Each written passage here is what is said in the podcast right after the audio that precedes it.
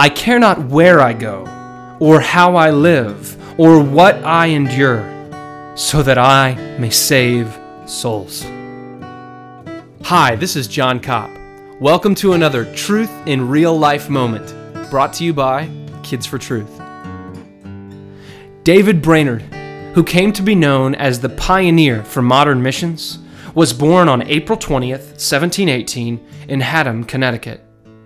The year that he was born, Jonathan Edwards was 14 years old, and Benjamin Franklin was 12. The world was being prepared for the Great Awakening. David Brainerd did not have an easy life. His father died when Brainerd was nine, and his mother died when he was 14. After his mother's death, he was sent to live with his married sister.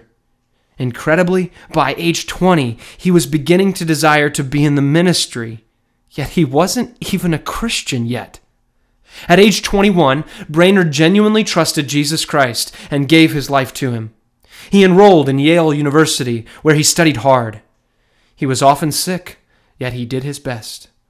While he was in college, the first Great Awakening began, and the famous British evangelist George Whitefield visited to preach in the British North American colonies. Before he finished at Yale, Brainerd was expelled for refusing to apologize for something he believed. He left Yale and became a missionary to the Indians. It was not his idea of the best timing or how he had planned to go into ministry, but for him, it was God's leading in his life.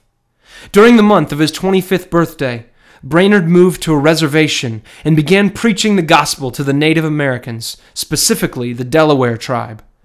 He lived alone in a small wigwam and traveled around to preach.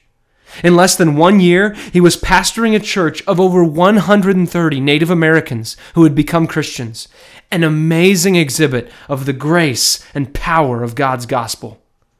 Sadly, Brainerd became ill, probably with tuberculosis, and died when he was just 29 years old.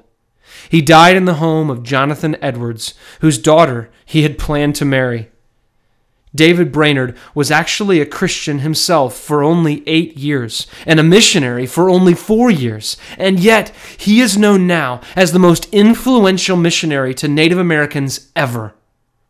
His story serves to remind us that God uses those who trust Him, even when it's hard. Are you willing to serve God even when you face tough times? Do you find yourself forgetting sometimes that God can make His strength perfect, even in your weakness? Isaiah 40 29.